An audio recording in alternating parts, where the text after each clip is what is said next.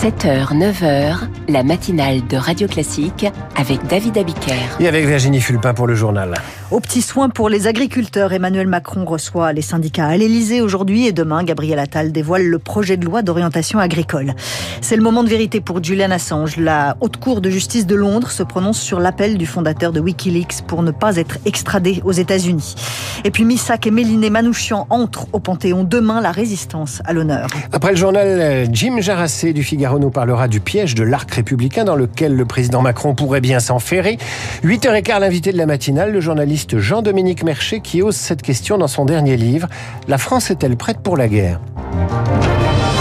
Emmanuel Macron et Gabriel Attal ont rendez-vous avec les agriculteurs. Ah, on sent bien que le salon de l'agriculture ouvre samedi. Aujourd'hui, le président de la République reçoit les représentants de la FNSEA et des jeunes agriculteurs. Et demain, le Premier ministre prend le relais. Gabriel Attal organise une grande conférence de presse à Matignon pour dévoiler les grandes lignes du projet de loi d'orientation agricole. Charles Ducrot. L'exécutif garde le secret sur le contenu du projet de loi d'orientation agricole. La forme, elle, sera soignée. La séquence ressemblera à celle du 1er février où les annonces sont conduit à la levée des barrages. Gabriel Attal avait promis une loi autour du salon de l'agriculture. Sur le papier, on tient toutes nos promesses, assure son entourage. Il y aura du concret. Dans le détail, le projet de loi sera examiné au Conseil d'État cette semaine pour être présenté au plus tôt mercredi prochain en Conseil des ministres, soit pendant le Salon de l'agriculture. Ce samedi, lors de l'inauguration du salon, Emmanuel Macron se chargera d'écouter et d'expliciter les annonces avant les autres ministres, rapporte un conseiller de l'exécutif. Les syndicats agricoles souhaitent voir graver dans cette loi des leviers fiscaux pour faciliter la transmission et d'autres mesures incitatives pour rendre le métier plus attractif. Sur ces sujets, le ministère de l'Agriculture assure, et c'est un petit indice, qu'il avance vite et bien. Et ça tombe bien parce qu'on attend de nouvelles opérations de blocage des agriculteurs aujourd'hui. Pour se former, il faut payer. C'est la fin du CPF gratuit, une participation forfaitaire sur le compte personnel de formation. 10% du prix des formations sera à la charge de ceux qui en bénéficient. Ça doit faire économiser 200 millions d'euros à l'État sur les 10 milliards que cherche Bercy. C'est l'heure du dernier espoir pour Julian Assange. C'est la haute cour britannique qui a entre ses mains le destin du fondateur de Wikileaks. Il a fait appel de son extradition aux États-Unis. La cour a deux jours pour se prononcer. Ça fait maintenant 12 ans que Julian Assange est privé de liberté. Pendant 7 ans, il a été cloîtré au sein de l'ambassade d'Équateur au Royaume-Uni. Et depuis 2019, il est dans une prison de haute sécurité à Londres. Fabien Albert. En prison, sans peine à purger, sans procès à attendre, Julian Assange est sous écrou extraditionnel, statut qui permet au Royaume-Uni de le maintenir en détention en vue d'un transfert vers les États-Unis. Julian Assange, sous le coup de l'espionnage acte américain de 1917, accusé d'avoir trahi les États-Unis en révélant des secrets d'État. Poursuivi pour 18 euh, chefs d'inculpation, il risque 176 ans de prison, peine à la hauteur des scandales révélés par la plateforme Wikileaks grâce à la fuite de documents confidentiels, des crimes de guerre de l'armée américaine en Afghanistan et en Irak, en passant par la torture instituée à Guantanamo, sans oublier la mise sur écoute par Washington des présidents Chirac, Sarkozy et Hollande. Si les deux juges britanniques valident la décision de la Haute Cour de justice, Julian Assange pourrait être extradé en 48 heures. Dans le cas contraire, la demande d'appel sera jugée sur le fond. Les avocats de Julian Assange pourront faire valoir de nouveaux arguments, à commencer par le projet d'enlèvement et d'assassinat fomenté par la CIA lorsque le journaliste était réfugié dans l'ambassade d'Équateur à Londres. En France, 17 rassemblements au soutien à Julian Assange sont prévus ce soir à 18h à l'initiative de son comité de soutien. Les soutiens d'Alexei Navalny pleure la mort de l'opposant russe. Sa famille n'a toujours pas récupéré son corps. Ça pourrait prendre 15 jours.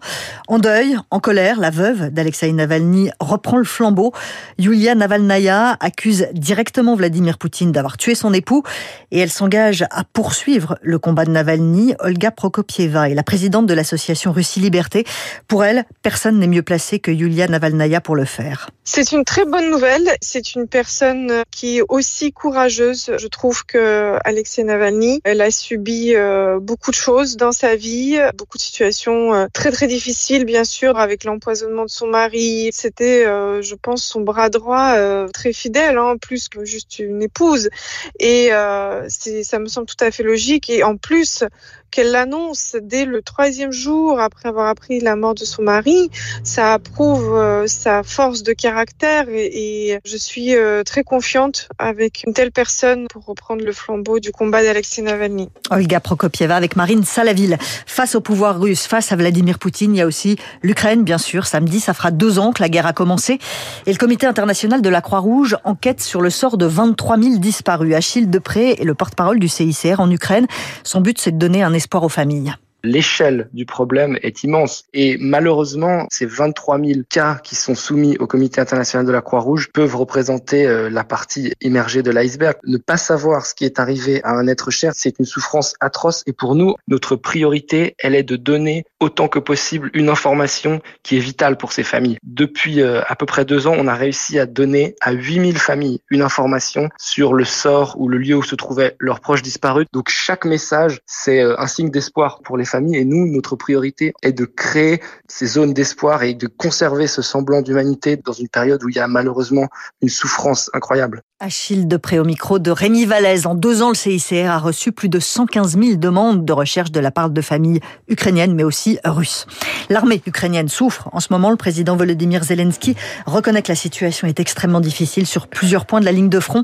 Il explique que c'est à cause du manque d'artillerie. C'est demain que Misak et Méliné Manoukian entreront au Panthéon. Misak Manouchian sera le premier étranger à entrer au Panthéon. Lui, d'origine arménienne, est une immense figure de la résistance communiste pendant la Seconde Guerre mondiale, évidemment. Une entrée au Panthéon qui rappelle bien sûr l'importante symbolique du lieu à Naëo. Au bout de la rue Soufflot, l'imposant dôme du Panthéon semble surveiller les derniers préparatifs en vue de la cérémonie de demain. À ses pieds, les ouvriers s'affairent, monter les barres, hisser les drapeaux tricolores et allumer les spots. Une agitation qui attire les curieux devant ce lieu emblématique. Un site culturel, religieux au départ, mais aussi euh, symbole de science, d'humanité, beaucoup de valeurs, je pense, françaises. C'est un monument que je respecte, où reposent effectivement toutes les grandes personnalités qui ont œuvré pour la France. Bâti au XVIIIe siècle sur la volonté de Louis XV, le Panthéon est au départ une église dédiée à Sainte Geneviève, mais sa symbolique évolue avec le temps, explique l'historienne Frédéric Naudufour. On est vraiment dans un symbole monarchique qui va être détourné par la Révolution, qui cherche justement un lieu pour honorer non plus les saints et les rois, mais euh, les héros euh, qui sont à l'origine de la République. Depuis la première panthéonisation de Mirabeau en 1791, le Panthéon a accueilli 80 autres personnalités et les entrées au Panthéon se sont multipliées ces dernières années. Je crois que c'est le signe d'une nation qui se cherche d'une nation qui est en proie au doute, qui a besoin de repères et qui euh, se tourne vers son passé pour euh, trouver des signaux fédérateurs. Pour cette experte, les cérémonies de panthéonisation permettent justement de recréer une cohésion nationale. Et cette cérémonie aura lieu demain à 18h30. D'un monument à l'autre, les touristes étrangers viennent à Paris pour voir la Tour Eiffel, symbole de la ville. Mais aujourd'hui, comme hier, ils auront droit à une autre spécialité française, la grève. Impossible de monter. Eh ben, ils la regarderont euh, d'en bas et en prenant des photos et en faisant des selfies. C'est comme ça, mais je comprends leur euh, déception. On en reparlera d'ailleurs de cette grève à la Tour Eiffel avec nos esprits libres dans, dans, dans 25 minutes environ à 8h40. Merci Virginie. À demain. À suivre l'éditorial de Jim Jarassé du Figaro, puis l'invité de la matinale. Au moment où la Russie prend l'avantage en Ukraine et où Poutine se fait toujours plus menaçant, je reçois le journaliste Jean-Dominique Merchet, spécialiste des questions de défense. Il publie La France est-elle prête pour la guerre aux éditions Robert Laffont.